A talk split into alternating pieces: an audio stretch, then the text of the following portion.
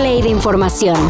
Titulares nacionales, internacionales, música, cine, deportes y ciencia en 5 minutos o menos. Cafeína.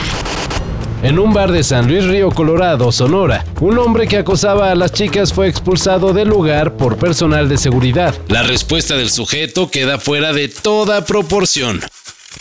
Horas después regresó y provocó un incendio que dejó un saldo de 11 personas muertas y 6 lesionadas. Boy, that escalated quickly.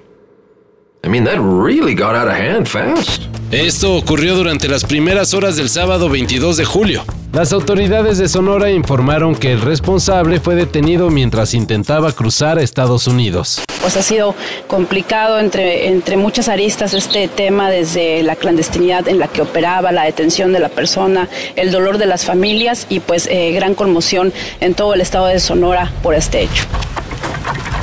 En la mañanera del pasado viernes, el presidente recibió a Estela de Carlotto, una de las abuelas de la Plaza de Mayo de Argentina. Y nunca debieron olvidar nada de lo que el pueblo necesita. Y pues muy noble de parte de AMLO al reconocer la labor de las mujeres que durante décadas han luchado para encontrar a personas desaparecidas durante la dictadura militar del país sudamericano. Pero, obviamente, las madres buscadoras de México dijeron, ¿y nosotras cuándo? Solidaridad y empatía a esta madre buscadora de Argentina que tuvo la, la dicha de ser recibida en la mañanera por el presidente. Algo que no hemos logrado hacer las madres mexicanas. A nosotras no nos ha dejado, ese, no nos ha escuchado, nos ha abandonado, nos ha dejado buscar solas. Y sigue permitiendo que sigan matando y desapareciendo madres.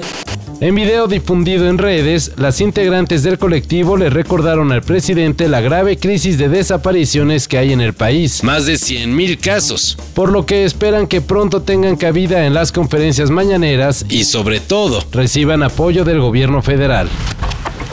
Raúl Jiménez con el Wolverhampton que parece que pues, no seguirá más. Eh, sabemos que no al final no fue tanto el agrado del técnico Julian Lopetegui y lo veíamos muy triste, Alex, evidentemente, porque vivió unos muy grandes momentos con el Wolverhampton.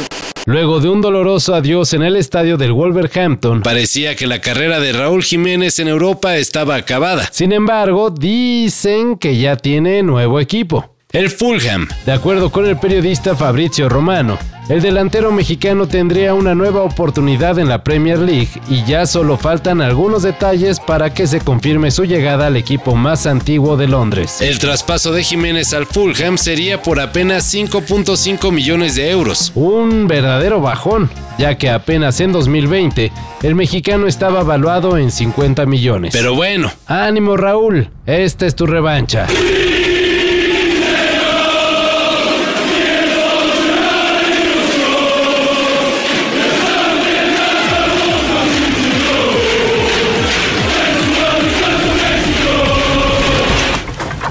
Matty Healy de The 1975 se quiso ver muy revolucionario y sabiendo que en Malasia son muy estrictas las leyes contra la comunidad LGBT, se dio un beso con su compañero de banda, Ross McDonald. Esto durante el festival Good Vibes, celebrado precisamente en Malasia. El resultado, bueno, las autoridades cancelaron el resto del festival donde se presentarían los Strokes mientras que la comunidad LGBT del país asiático no agradeció mucho el gesto, ya que prevén una ola de represalias por lo hecho por Healy. Si quieres invitarme aquí para hacer un espectáculo, puedes irte a la mierda, tomaré tu dinero, presumió Healy durante su show. Ah, lo hubiera dicho antes. The guys control the songs, I don't control the songs. They can cut me off at any point when I start, whatever. Whenever I start talking something they don't like. I've been thinking about trans people in sport. Oh, parece que nuestra pajarera se beneficia de la comunicación de los picos.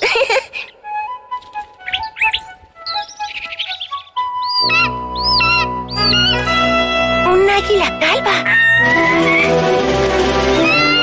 Así es. Si las cosas sucedieron como Elon Musk advirtió que sucederían, Para estas horas, Twitter ya dejó de existir. Ahora es X. El magnate dueño de la red del fallecido pajarito azul anunció que el dominio de esta ahora será x.com. Y pues claro, también cambiará su muy característico azul por un muy sin chiste color negro. En el 2000, cuando era director ejecutivo de PayPal, Elon Musk trató que la plataforma se llamara igual, simplemente X. En ese entonces lo mandaron a volar y además lo corrieron de su puesto. Pero pues ahora las cosas son diferentes. Twitter es de su propiedad y puede hacer lo que se le pegue la gana. ¡Cielo! ¿Adivina quién me aplastó? Te daré un indicio. Su primer nombre es Elon. ¡Ah! ¡Acertaste! Todo esto y más de lo que necesitas saber en sopitas.com. El guion corre a cargo de Álvaro Cortés y yo soy Carlos el Santo Domínguez. Cafeína. Un shot de noticias para despertar. Lunes a viernes por sopitas.com. Y donde sea que escuches podcasts.